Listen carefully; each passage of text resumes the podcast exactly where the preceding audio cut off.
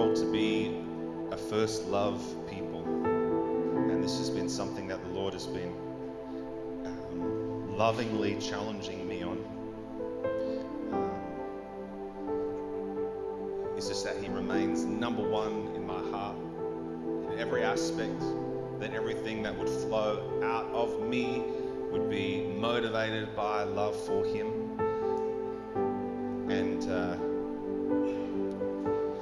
Reality is that life can be hard sometimes. I've had a hard couple of weeks, to be honest. And, uh, and, it's, and it's hard. Like Jesus doesn't make it hard, but sometimes people make it hard. Sometimes life makes it hard. And sometimes busyness makes it hard, realization of self lack, uh, inadequacy, all of those sorts of things that makes it hard. Um, and what I've found in, in my journey, so I've been I've been a pastor for since I was 21, and I'm 37 today. So today, not today. Sorry, um, it's not my birthday. My birthday. It's not my birthday. I mean, I am I'm currently 37. I turn 38 on the 25th of April. Um, so it'll be fun. That's when Brian Lestrange is here. So drop a hint, bring me a present. Um, but uh, yes, it's been a long, a long time, and you know, God, uh, God calls you to do things not because you're equipped or adequate. It's because He is. Uh, and he gives us all we need and, and really we're, we're supposed to be staying in that place of complete and utter dependency upon him. And, and i know that's been part of my journey is that i've, I've learned along the way how to be adequate even in, in ministry areas. How to be adequate to kind of articulate myself with language. How to be adequate in terms of how i deal with relationships. And, and, and you learn adequacy because you grow in wisdom. Like it's not just I'm going to be a fool and Jesus will do everything. But there's the part of, well, I start off as a fool and he moves me towards wisdom. Jesus, when he was young, at the age of 12, he grew in wisdom and stature and favor with God and man. So he started off that, you know, lacking in wisdom. I mean, this is Jesus himself. Obviously, as he put off his divinity and took on humanity, there was he, he came as a child and he came not with the full awareness of all of those things. And I don't get how all of that works, but, but there was something where he grew. But the problem with when we grow in wisdom to a place that then our dependency starts to lean into our wisdom rather than into the presence and the voice of God, then it's very easy to, uh, to get drawn away from love being our primary motivation and intent of our hearts. So it's, it's, and it's that kind of strange, it's like a slippery slope. And we find ourselves in a place where, well, of course, if you ask me, well, of course, I love Jesus, but the revelation for me and its churning is like, but am I in love with Jesus? Am I in love with Him? Am I enamored by Him? And uh, you've probably come across or heard this scripture before, but it is Revelation 2. And it's, this is where the angels or the messengers to the different churches in the different regions that these letters have been written to. It says, To the angel of the church in Ephesus, write, The words of him who holds the seven stars in his right hand, who walks among the seven golden lampstands. And he says, I know your works, your toil and your patient endurance, and how you cannot bear with those who are evil, but have tested those who call themselves apostles and are not, and found them to be false. I know you are enduring patiently and bearing up for my name's sake, and you have not grown weary. So Jesus speaking is like, you guys are doing such a great job. Like you're upholding values of mine and you're not standing for certain things and you're standing for other things. You're doing such a great job. You know, this is what they call it, like an encouragement sandwich. Is that what they call it? You know? Like you start, you're doing so well, but, and literally he says, but, but I have this against you that you have abandoned the love you had at first. The Passion Translation says, But I have this against you. You have abandoned the passionate love you had for me at the beginning. That first encounter love, that first reality kind of love, that engagement with you. See, you're doing all of these great things. I have nothing against what you're doing there. What I have against is you're doing all of those things, but it's not flowing out of love for me. You've fallen out of love. Remember, therefore, from where you have fallen, repent and do the works you did at first. If not, I will come to you and remove your lampstand from its place unless you repent. He who has an ear to hear, let him hear what the Spirit says to the churches. To the one who conquers, I will grant to eat of the tree of life, which is the paradise, which is in the paradise of God. But I love how he finished there. He who has an ear to hear. So this is, I feel like this is even a word for you that if you have an ear to hear what the Spirit is saying, not what I'm saying or not anything, any other filter that it might come through. Because this is one of those words where it's very easy to feel condemned. It's very easy to feel guilty. Well, I'm not doing enough. I'm not performing enough. I'm not achieving enough. But what Jesus is saying is it's not actually about what you're doing, it's about what's going on inside. And it says, um,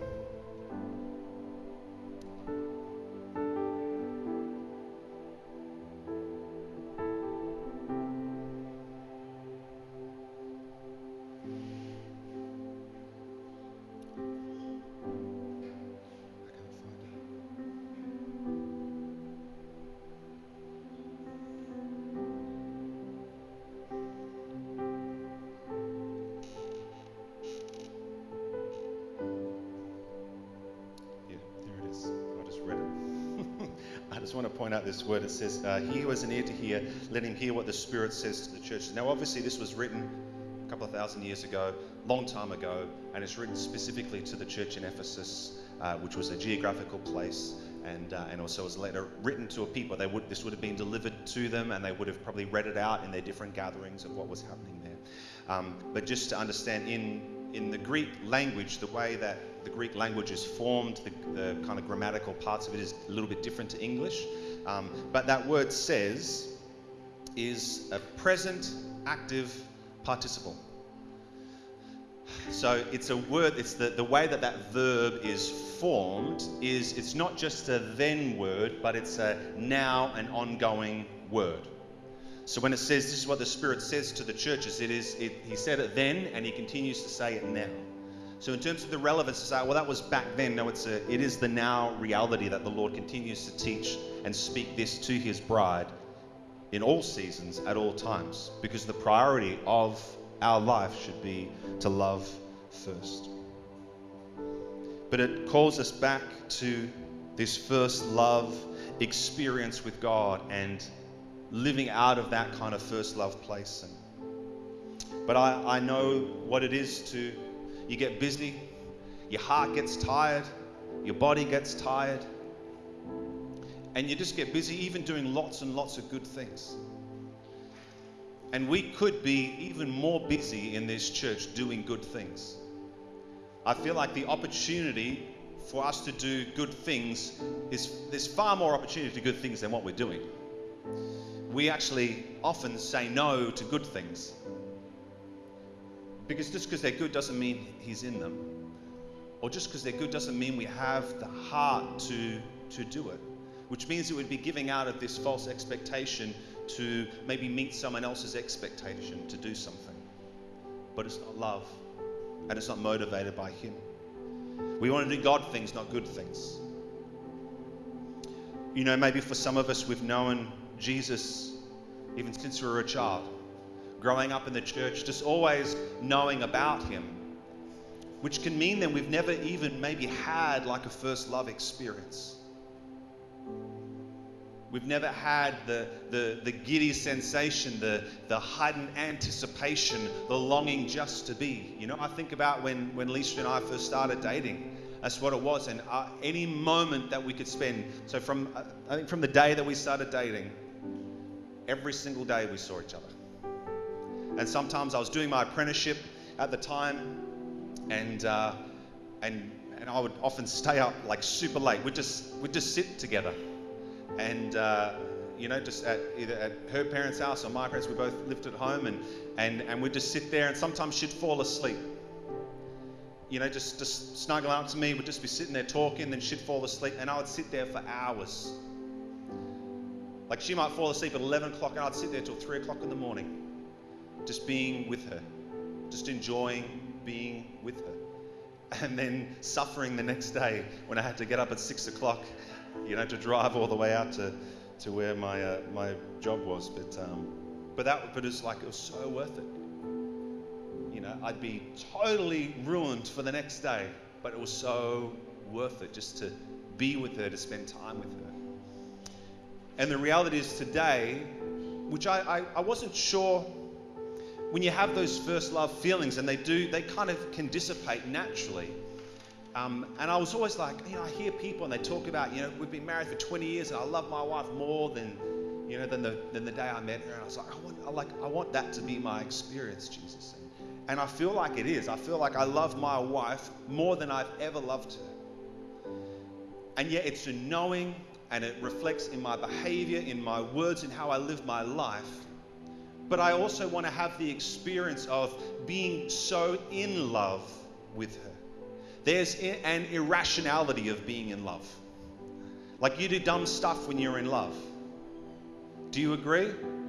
Yeah, you just you, you, you push the limits, you go to extremes, you know, like it's but that's what being in love is like.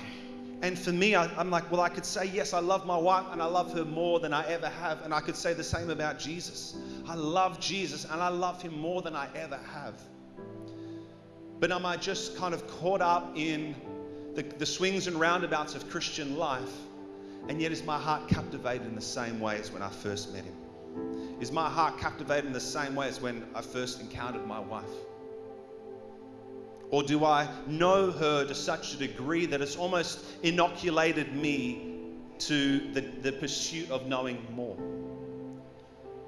And we could do that with God. It's like we, we, we, we know enough about Him that it kind of actually slows down the pursuit because we become comfortable in each other's presence. And it's a good thing to know God, but He calls us to the more. There's always more. You can never fully know Him. You know, maybe you've been a Christian for a long time, but just that sense of just excitement and anticipation for encountering Him, spending time with Him, maybe that's just kind of dissipated a bit for you. And there's no, I'm not putting shame on you, and I, and I don't believe that Jesus was speaking to the church and putting shame on them. But He's like, but I do, you need to understand that this is not going to continue to work unless you're living in that first love experience with me.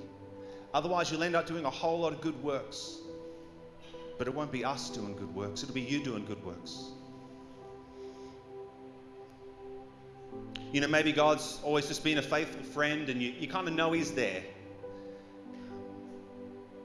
Maybe He helps you get parking spots, or when really bad things are happening, like you'll, you'll kind of talk to Him about that. Um, you know, I, I just, I feel, and this is not putting, I don't know if shame is the right word, but I feel ashamed sometimes at how little attention I can pay to Him throughout my day. And yet I'm working, doing all of this good stuff for God, and yet missing Him in the process.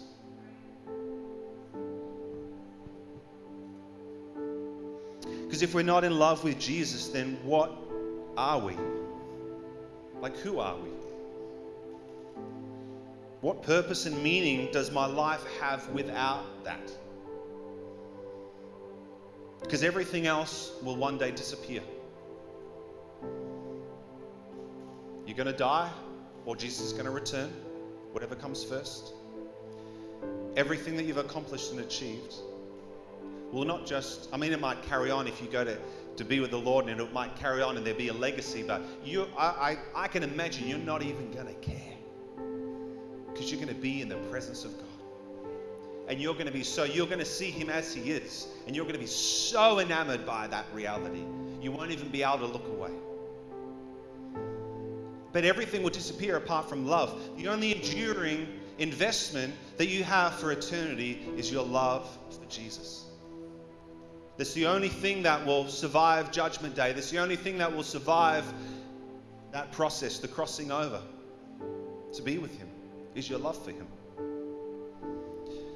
You know, uh, a guy called Dallas Willard. He's written a few books. He's passed away now, but uh, in one of his books, he, he talks about people who don't love Jesus now or, or love worshiping God or love being in His presence. Christians, he's talking about. He, says essentially, heaven will be like hell to those who don't enjoy the presence of God. Because that's all you're going to be doing. Sometimes it can feel like, you know, worship. How long are these people going to worship for? Yeah, and an infin, infinitely small amount compared to what eternity is going to look like.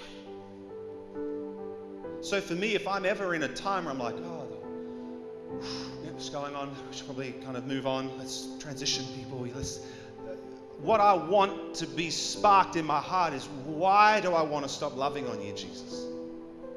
What's going on in my heart that something has become more important or more value, valuable or a greater draw to me than loving on you? Like, oh, I should probably spend some, I should probably have a quiet time, spend some time in prayer. Why, Lord, is it such a, a, draw away from the responsibilities of life to be with you? Like it's such a, a, difficulty to drag myself away. Okay, God, I'll give you what you want. Whereas I'm like, I want the opposite to be the case. It's like, come on, Brad, come down from the mountain. Like you've got work to do. you know, Brad, okay, you can stop worshiping Jesus now because, you know, we've, we've also, you've got to eat lunch. You know, like there's, uh, like I want to be in that kind of place with God. It's like, drag me away from being with Him. Sometimes my heart's like, oh, I've got to be dragged into that place. You know, we talk about sometimes in worship, it's like you can spend the whole, when you're leading worship, the whole time just trying to get people to acknowledge His presence, just to be in love with Him. And it's like, that's, that's the starting point. the end point is that you would be more in love with Jesus, but not each week when we come back and like, cool, I'm at zero Zero love, hopefully you do something, God, to interrupt my day and I'll go from zero to something more of love for you. Because we're not living cultivation. But again, it's, you know, I, I was just journaling is a new thing for me, but, and I'll sit there and I'll write like maybe a couple of dot points. But the point isn't what I write, it's just who I'm with. Um, but he talks about it was like I was just discussing with the Lord about, you know, spiritual disciplines. So things like prayer and fasting and worship and silence and solitude and these different, uh, you know, they just call them spiritual disciplines. And I'm, but part of me, I'm like, I don't like the idea of me loving God being a discipline. Because it kind of feels just a little bit like, like if, if someone wanted to spend time with me because well, I'm just going to discipline myself to spend time with you. It doesn't feel very nice. That's, that is an obligation. That's like, well, I'm, I, I, it's the right thing to do, so I'll do that. Now, I understand that being disciplined to, to set apart time is, is good and, and, and right, and we can have that. But I was thinking about spiritual disciplines, and I'm like, I think they're, they're like God's love languages. So God says, come and pray because I love to hear your voice. I love it. I just feel the love when you want to spend time with me. Worship. You know why? Because when you worship, you're loving on me, and I love for you to love on me. It's all of those things become their love language. So they're opportunities that I can pour out my love on Jesus. But we think sometimes we get locked into that thing of prayer as almost it's the success of prayers can look like it's dependent on how many words I spoke, or did I feel the anointing, or did I? It's like, did I just choose to be with Him? Sitting on the couch till 3 a.m. You know, as John laid his head on the chest of Jesus, and maybe Jesus sometimes wants to lay his head on your chest. Just to be. Because you don't care what you talk about when you're in love. You're actually not even thinking about what's going on out there. I got work tomorrow. Who cares?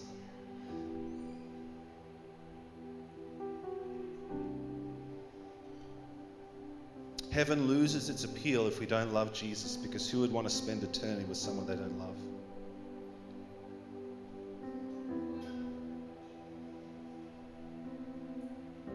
The motivation for everything that we do in the Christian life must be love because any other motivation will defile the act.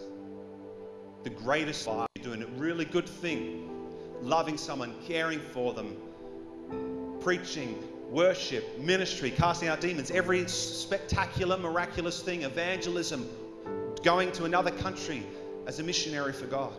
Any of those things that is not coming from the primary motivation of love will be defiled. Love purifies all of those things that we do. Our healing journey is for love and this is the danger, and I know I shared about it before, but we have, you know, we have a high priority for heart healing, the heart journey, getting, coming into wholeness, pursuing righteousness, walking in purity and wholeness. But the goal of that will be that you will walk in a greater measure of freedom, that you'll walk in a greater measure of peace, that you'll come into a greater measure of wholeness, that your relationships will be less um, kind of impacted by you Circumstances of life won't impact you in the same way. That you'll be free from bondage to, to be who God has called you to be. But we should be pursuing that because of love. You know, if I get some prayer ministry because I want to be in peace, I'll, I'll get peace. I just may not get the Prince of Peace.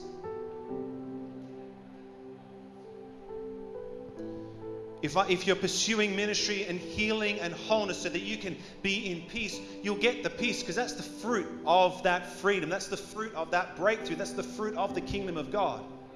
Righteousness, peace, and joy in the Holy Spirit. That's what it looks like to enter into that kingdom realm. And when we're, there's areas of brokenness, there's areas of bondage, we can't fully enter into that place. But then He heals us and restores us, and we get to step into that, and we get the fruit of the kingdom. And yet, if our motivation is simply for peace, we'll get peace, we just won't get the Prince of Peace. But that's what we're, that's what we're about, like, surely. Because then it becomes this kind of selfish motivation. So I don't like feeling guilty about the sin in my life. So I'll go and someone will help me to encounter Jesus so that I can repent and get restored and deal with whatever is holding me there. But then I'm just going to walk out not loving Jesus anymore. Just more free to continue not loving Jesus. And yet he loves me. And that's why he would do it.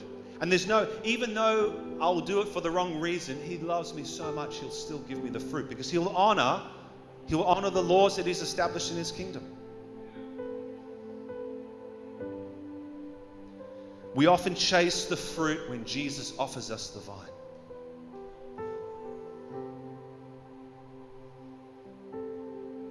John 15, as the Father has loved me, so I have loved you. Abide in my love. What does abiding look like? It's not doing much, it's staying connected. If you keep my commandments, you'll abide in my love, just as I have kept my Father's commandments and abide in his love. These things I have spoken to you, that my joy may be in you and your joy may be full.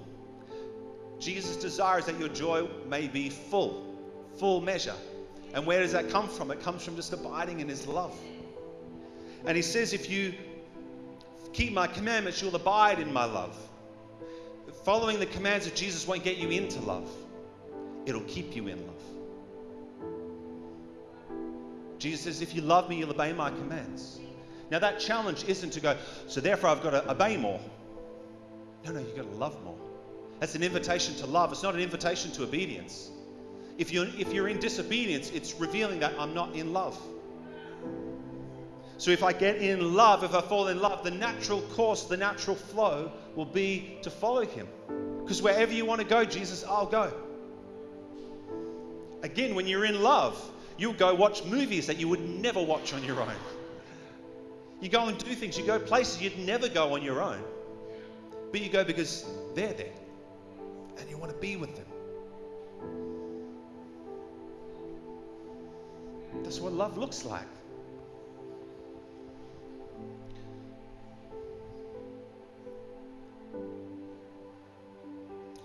When we grow in our understanding, in our wisdom, in our knowledge, it's for love.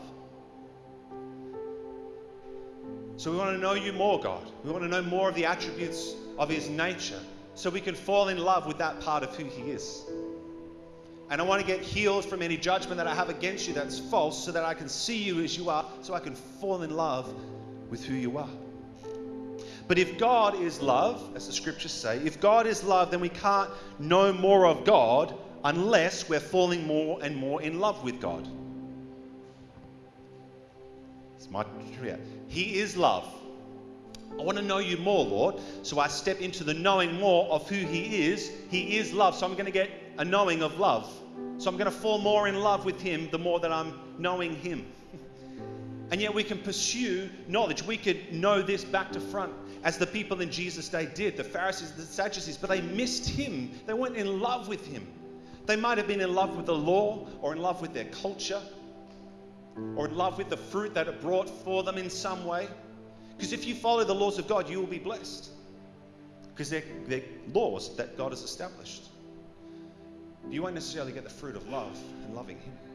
So if we are in this intellectual pursuit of God and our heart is not engaged, you cannot know God because God is love. Does love reside here? No, it resides here. So if this isn't gate, if this if I'm not approaching the word in this way and receiving in this way, then, I'm, then this is going to be filled with a whole lot of stuff and it's going to miss the primary point, which is love. All ministry is for love if we're going to evangelize and tell people about Jesus, it needs to be because we love Him and we want to introduce people to the one that we love. But the danger is that you can fall in love with evangelism. You can fall in love with worship. You can fall in love with healing. You can fall in love with all of the opportunities for ministry. I just love worship. Man, I just love worship. Do you love worship or do you love Jesus? On the streets and events. Man, I evangelize some people. I see people getting saved. It's good. Do you love evangelism or do you love Jesus? And this is not a condemnation against anyone who's doing all of those things. I'm just saying you, have got to come back. It's got to be first love motivation. Because I've, I've, I've come across people in my many years of ministry, and it's like, I can tell you really love to study the Bible. But it doesn't seem to produce love in your heart for God or for people. It's a love of learning. It's a love of the scriptures. It's a love of all of those things. But like, do you have you been changed to be more love? Because God is love, and you're being transformed into His likeness. So therefore, each day as I'm pursuing Him, I'm becoming love. Not even learning to love. I'm becoming love.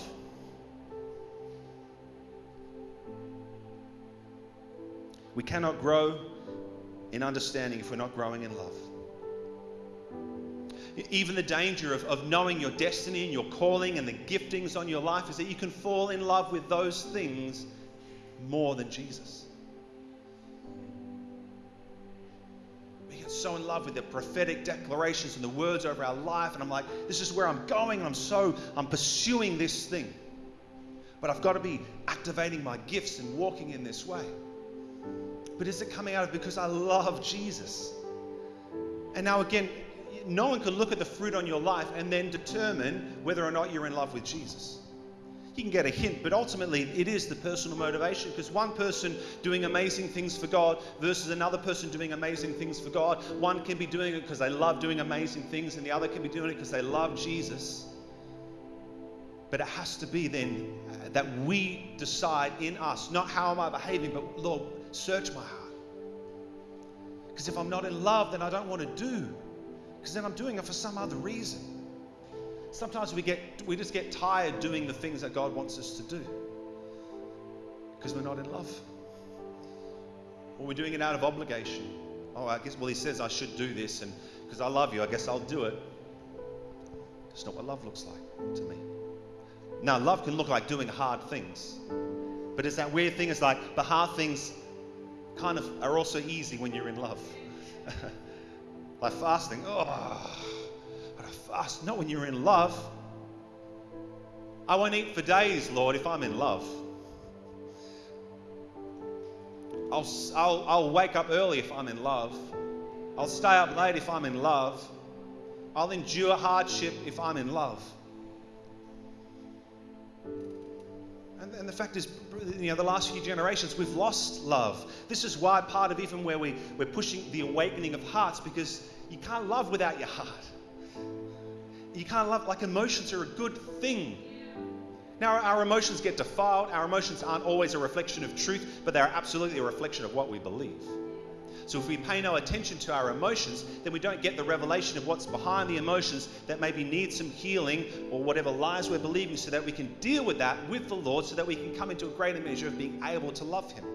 Because that's what He does. As our hearts get healed, our capacity and our ability to love increases.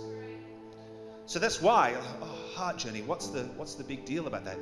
how are you going to love more if you don't have a greater capacity to love?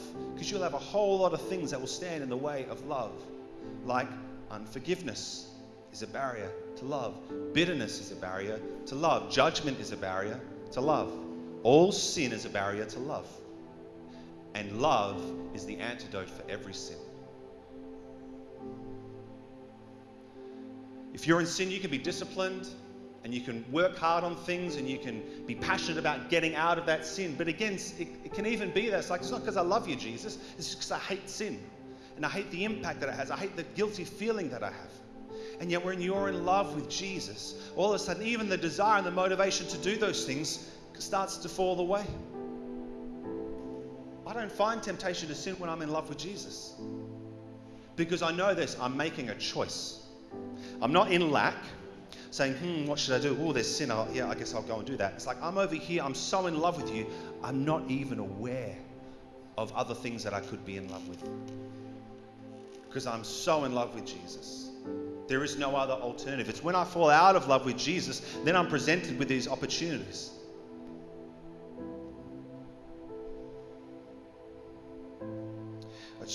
Sharing, you know, talking with someone the other day, and, and they were talking about, you know, they just, they struggled in a particular area, but they shared that the impact of what they felt, which shocked them the most, is that they felt their intimacy with God shift. So they made a, a choice, a decision to sin, and then the fruit of that was like, he's not as close as what he once was. And I want to tell you, God will, will, will take a step back because he's not going to be treated that way. He has, he has honor and respect and love for himself. Now, does it mean you're not saved if you sin? Not at all.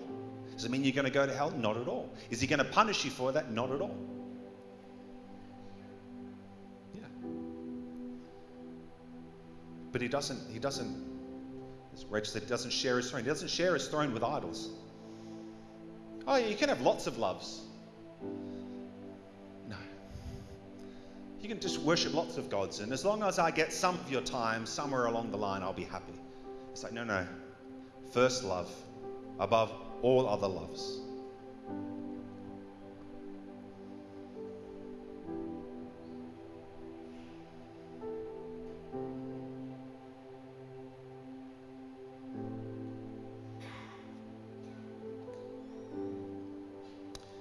There's a scripture that says, you know, if you love me, You'll obey my commands. If you're taking notes, that's in.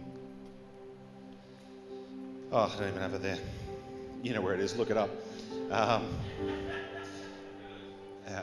So we have the greatest commandment love the Lord your God with all your heart, soul, mind, and strength. The greatest commandment, the, the, the penultimate thing. And when the religious leaders asked Jesus, they're like, what is, what's the, if you were to sum up all of the scriptures, all of history, what would, what would be the number one thing for us to do? And he says, Love God with every part of who you are. And obviously, love your neighbor as yourself. But that first thing, love God. Okay. And then Jesus also says, If you love me, you'll obey my commands. So, okay, if I love you, I'll obey your commands. Okay, what are your commands, Jesus? Love me. Okay. All right, I, I love you, Jesus. Okay, if you love me, you'll obey my commands. Okay, Jesus, so what, what are you commanding me to do? First, Lord, love me. Okay. You understand that even the, the how the way the scriptures are laid out for you, the commands of Jesus, it's always coming back to love. But what now, Jesus? What do, I, what do you want me to do? Love me. Okay, well, if I move away from, how about I stand here and I say, now, Jesus, I am so in love with you. What do you have for me to do? But we do, we move away from that place sometimes. Just life can drag us away from that place of just being in love. So then we ask, okay, well, what, what, do I, what am I supposed to do now that I love you, Jesus? This is the first thing is that you love me. we just this, this, cycle of love. Now, Again, does he call us to do? Yes, go and speak to that person about me. Yeah, go and serve in that way. Go and love in that way. Be generous in that way. You know, do all of those things. But if they're not coming out of this place of first love, encounter reality with God, then they're not going to produce the fruit that He desires. The greatest command is love. So to love is to love. This love produces more love. Obedience produces more love when it's coming out of love. And as I said before, love makes us do crazy and irrational things. Love makes us dance in front of a big group of people. Love makes us sing out of the, at the top of our lungs, even though we know we can't sing in tune. And, you, and other people might care, but you don't care because you're in love. Love makes us be generous with our money. Love makes us cost ourselves for the sake of others. Love makes us love other people.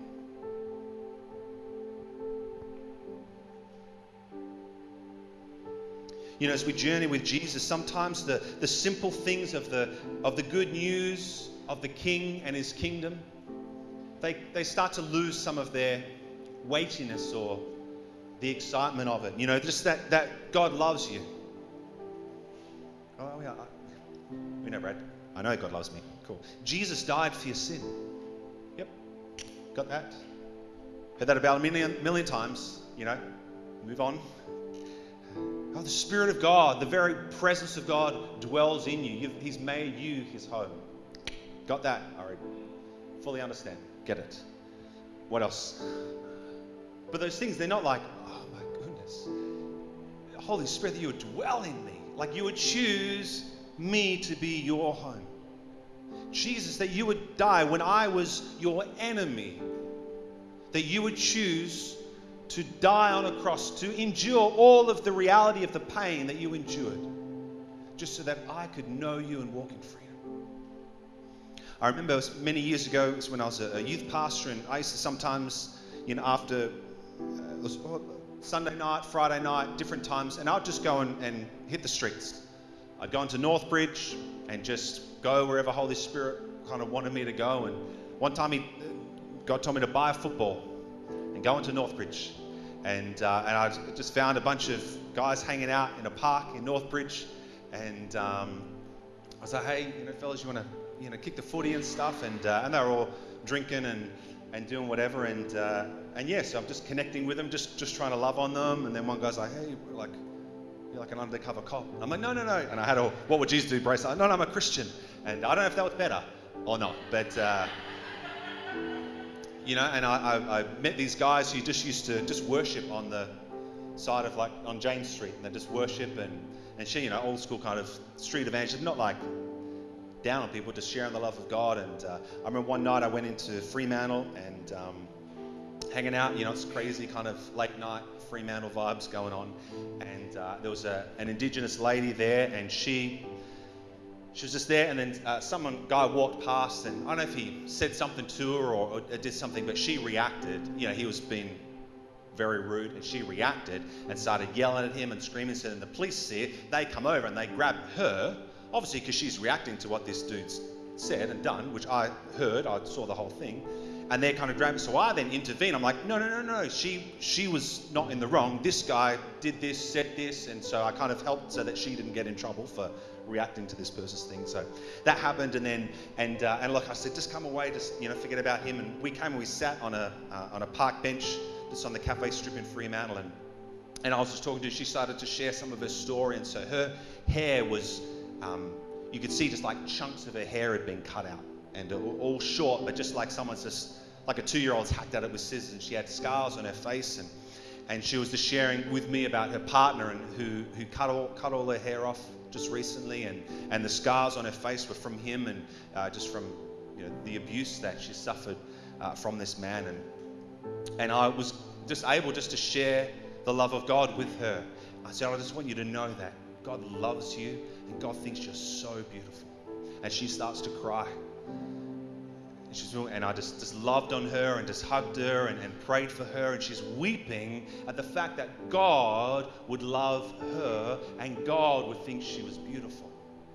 And I came away from that going, man, I want to I want to spend time with people where the love, the simplicity of that God loves you is radical to them. Because we hear it so much that it just becomes like a, uh, you know, just a roar in the background. It's just like background noise. We start to lose that. And we wrestle sometimes with the simplicity of those things, even like, But I want to stay in that place. I want to be in that place where it's like God loves me. It's just like hits me like the first time. Because that's what it's like when you're in love. It's things that hits you like the first time. You love me, Jesus. That you would love me. That the good news would remain good news. Because I think sometimes the good news becomes old news. And oh, what's the, what's the more good news? Like, well, it's, if, if, you, if you're not stuck on that, and we talk about what's God, you know, what's He got for my life? What should I do? Love Him. You'll spend the rest of your life learning just how to be in love with Jesus. Now, I'm not saying you won't do other things. God won't use you to do amazing things. But I would hope for myself that it's done out of love. And the reality is that only love can make us love. Guilt can't make you love. Fear can't make you love. Shame, condemnation, performance, none of those things can make you love. You can't be forced into love. You just can't. You know it. That, those feelings, it's like, no, that, that comes from what gets stirred in my heart when I fall in love. That's why it is falling in love. I can't produce it, I can't manufacture it. I've got to allow it to be stirred in my affections, and it is also, it's all by God anyway. So often it's just letting me feel and experience and live in the love of God, abiding in that place, and the natural fruit will be to love. So, how can we come back to our first love? Well, as we read before, We've got to abide in His love. Meditate on His goodness. Meditate on His love. If you've got to write it down, just sit and just say, Jesus, I'm so thankful that you love me. Whatever I have done this week, you love me. You loved me before I did anything great, and you love me even when I do things that are bad. Still, you love me. Nothing can separate that. And not just to focus on being thankful for what He has done, but being thankful that He has done it. I'm just so thankful, Jesus, for this job, and I'm so thankful for this church. I'm so thankful for, for my family. I'm just so thankful for all the, these things that you've done. Not, Jesus, I'm so thankful for you. I'm just so thankful for you, Jesus. And look at what you've done in my life, which reveals how good you are not how good these things are, but how good you are, Jesus. So, God, I thank you for my wife. I thank you for my job. I thank you for things. But I thank you, Jesus, that when I see this gift that you've given me, I see the one who's given it. And I say, Thank you, Jesus. You're so good. You love me so well. You care for all of my needs because you are good and you love me. I think to stir up love in our hearts, we've got to spend time with Him. But it can be time with no agenda. You know, setting apart time to be with Him. Coming, you know, we've got the prayer room that happens. Now, again, if you're thinking, oh, I don't know how to pray, don't just come and be with God. Set apart an hour. Just I'm just going to give this hour to you, Jesus. as a starting point. Doesn't matter if I get a prophetic word or I hear your voice or I feel tingles in my body. But even just to position yourself in order to receive and express love will stir it up. The discipline of setting apart time positions you to encounter Him. God doesn't like it when we put other gods or idols before Him. So when we clear our schedule, we create a time when nothing else is before us. Now, our thoughts can come in and we let and we put them down. Sometimes I'll, if I'm, you know, you know, we pray together as a staff on Tuesday morning, and sometimes it's like you come in first day of the week and things pop in. Oh, I've got to talk about that, so I just write it down. Just put notes to my things, and then I can get rid of it. I'm not processing. I'm not thinking about those things. I'm just like write it down, put it away. You know, I'm just loving Jesus. And then something comes, I write it down, and I put it away. But just to say, God, I'm just giving you this time, and He is worth your 24 hours a day, seven days a week. so really, you're giving him a, a portion, but to say, This is your time, Jesus, me and you, and you set the agenda. Oh, well, I spend time with God, I just don't feel like He talks to me. Maybe He's not talking to you. Maybe He is and you're not listening, but maybe He just loves to be with you. Maybe He's teaching you what it looks like to abide. And you go away from that time, and then all of a sudden fruit is coming out because you've just been with Him. We need to allow God to expand our ability to love. As I said before, heart healing increases our capacity and our ability to love. The healing that I've had in my heart has allowed me, it's given me a greater capacity to love my wife and my children. Because I'm, I'm less selfish. I can be less bitter. I can be less self seeking. I can be less focused on me and having more capacity to love others. But it's like the vessel increases because there's not things in the way that are filling the well. Which means we've got to pursue those sorts of things. If you're like, no, actually, life is good, I'm pretty good, everything's good, it's not good. Because I would say, if you look at your relationship with God and go, no, we're good, we're good. That's not good. Because what you're saying is that you've put a limitation on Jesus. You've put a limitation on his desires. And you put a limitation on your desires for him. But God is the God of pursuit. God is the God of hide and seek. You know, come and find me. Can you imagine playing hide and seek with a child and they run off and hide and you go, cool, I'll go watch TV for a bit. They're sitting there eager anticipation, they're going to find me. I remember with my kids, so particularly Abigail, and I'd go, oh, Where's Abigail? And she'd, oh, she'd giggle, and I was like, She's giving it away every time, you know. But she wants me to find her. She's not hiding, so it's like, I hope dad never finds me. You know, I'm going to be ultimate hide and seek championship. No, she's like, no, I want you to find me. So when God, if you're not feeling him, it's because he's longing for you to search him out. But it takes love to do that. Another thing we can do is just ask Holy Spirit for an encounter with Him. Sometimes we need just that breakthrough moment. It's like God crash in on my life, disrupt my plans, disrupt my agendas, God. But I will position myself because I love and I long to be in love with you. So disrupt everything, Lord, to awaken that. And we can ask Him to help us to love Him more. Know, the Bible says we love because He first loved us. So He is the initiator of love, and He'll put love in you that will come back to Him. How good is God? We're in debt to God, and what He does is He gives us the money to pay Him back. That's how good He is. And then we need to allow ourselves to be loved by God. Sometimes that can be the hardest thing. We don't feel worthy to be loved. Maybe we didn't experience love in our primary relationship, so we don't even know how to receive it. So, again, that's something we go, I didn't even know how to be loved by God. Then do the journey to figure out why.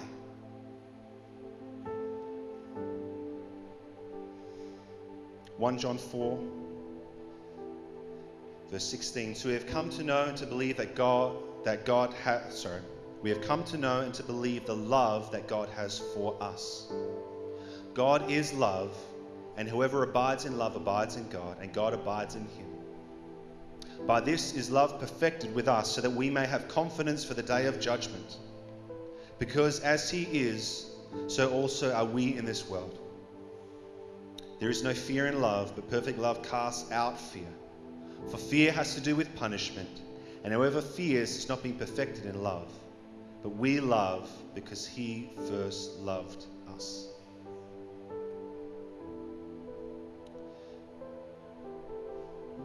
I want to pray. I don't know if this is going to work. I just want to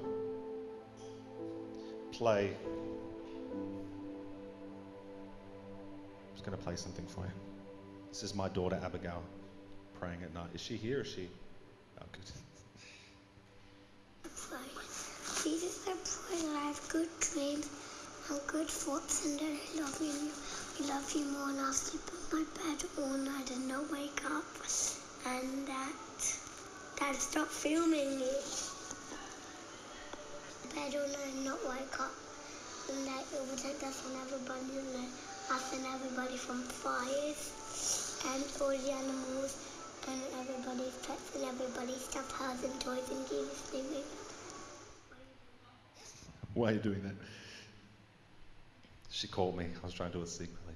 But I love her prayer. It's, Jesus, I love you, and I pray that you would help me to love you more. So she says, Yeah, I love you, Jesus, but help me to love you more because there is more love. And I want that to be even if you're feeling, if you're sitting there going, Man, I'm so, I don't love God, and what's, you know, it's like, no, no, no.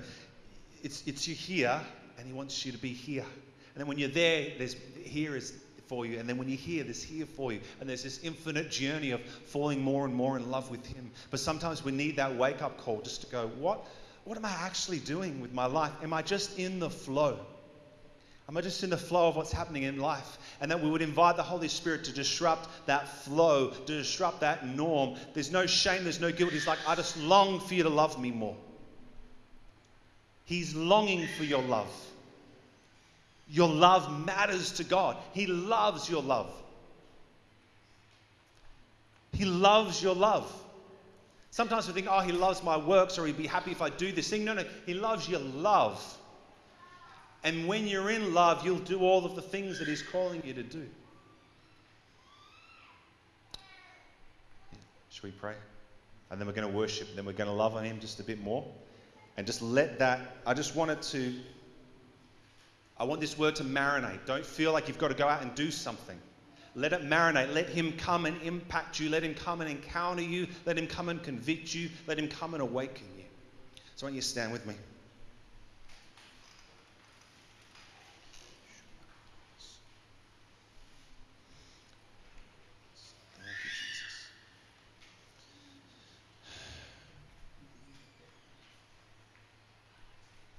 Thank you, Jesus.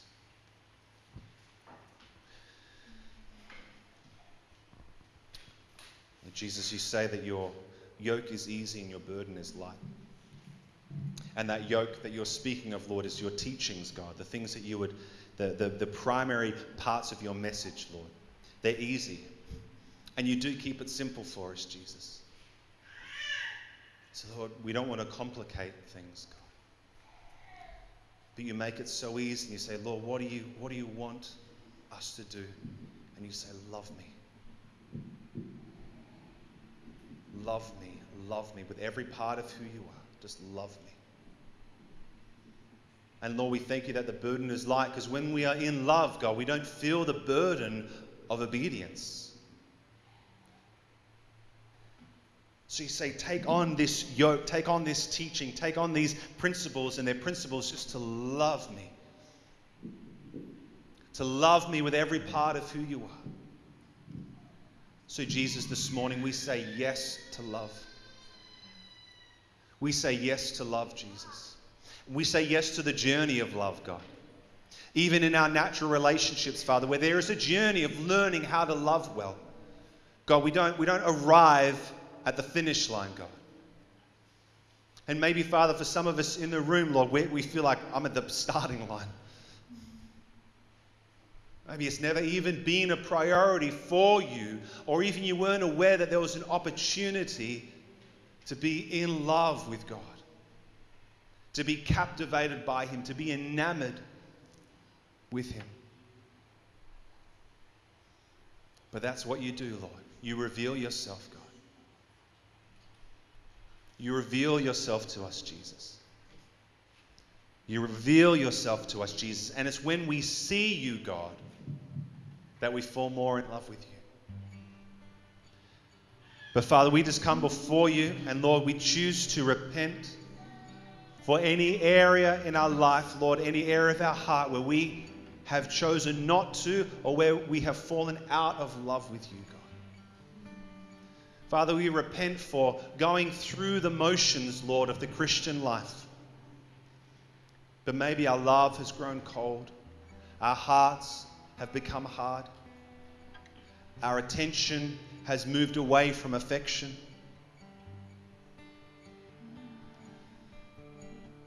And I thank you, Jesus, that you're, you're not mad, Lord.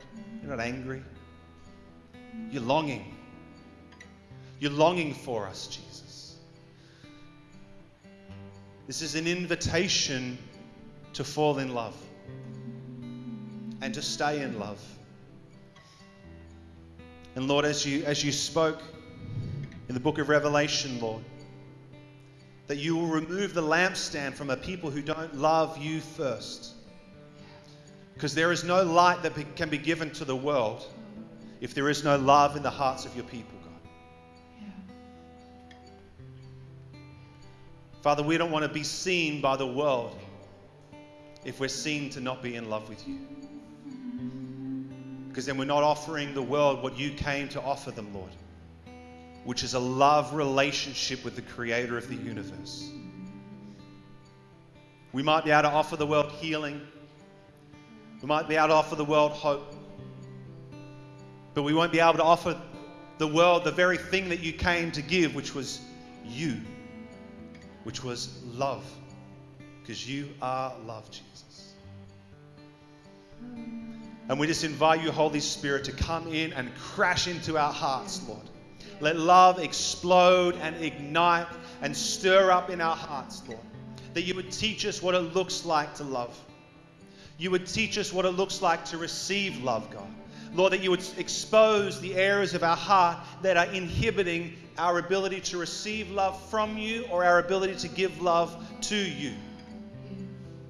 Because, Father, the reality is there's, there's blockages on in both directions, Lord. But we can only love you more when we receive more of your love, Lord. But we trust you, Holy Spirit, to take us on that journey, Lord. To take us on the revelation journey. But Father, where our hearts are tired, where our hearts are hard, Lord, would you bring your healing balm? Would you soften our hearts, Lord? Would you bring us back to weeping, Lord, and longing for you, Jesus? We say yes, Lord. We say yes, Lord. Come, Holy Spirit. Come, Holy Spirit. We give you this time, Lord. We want to meet with you, Jesus.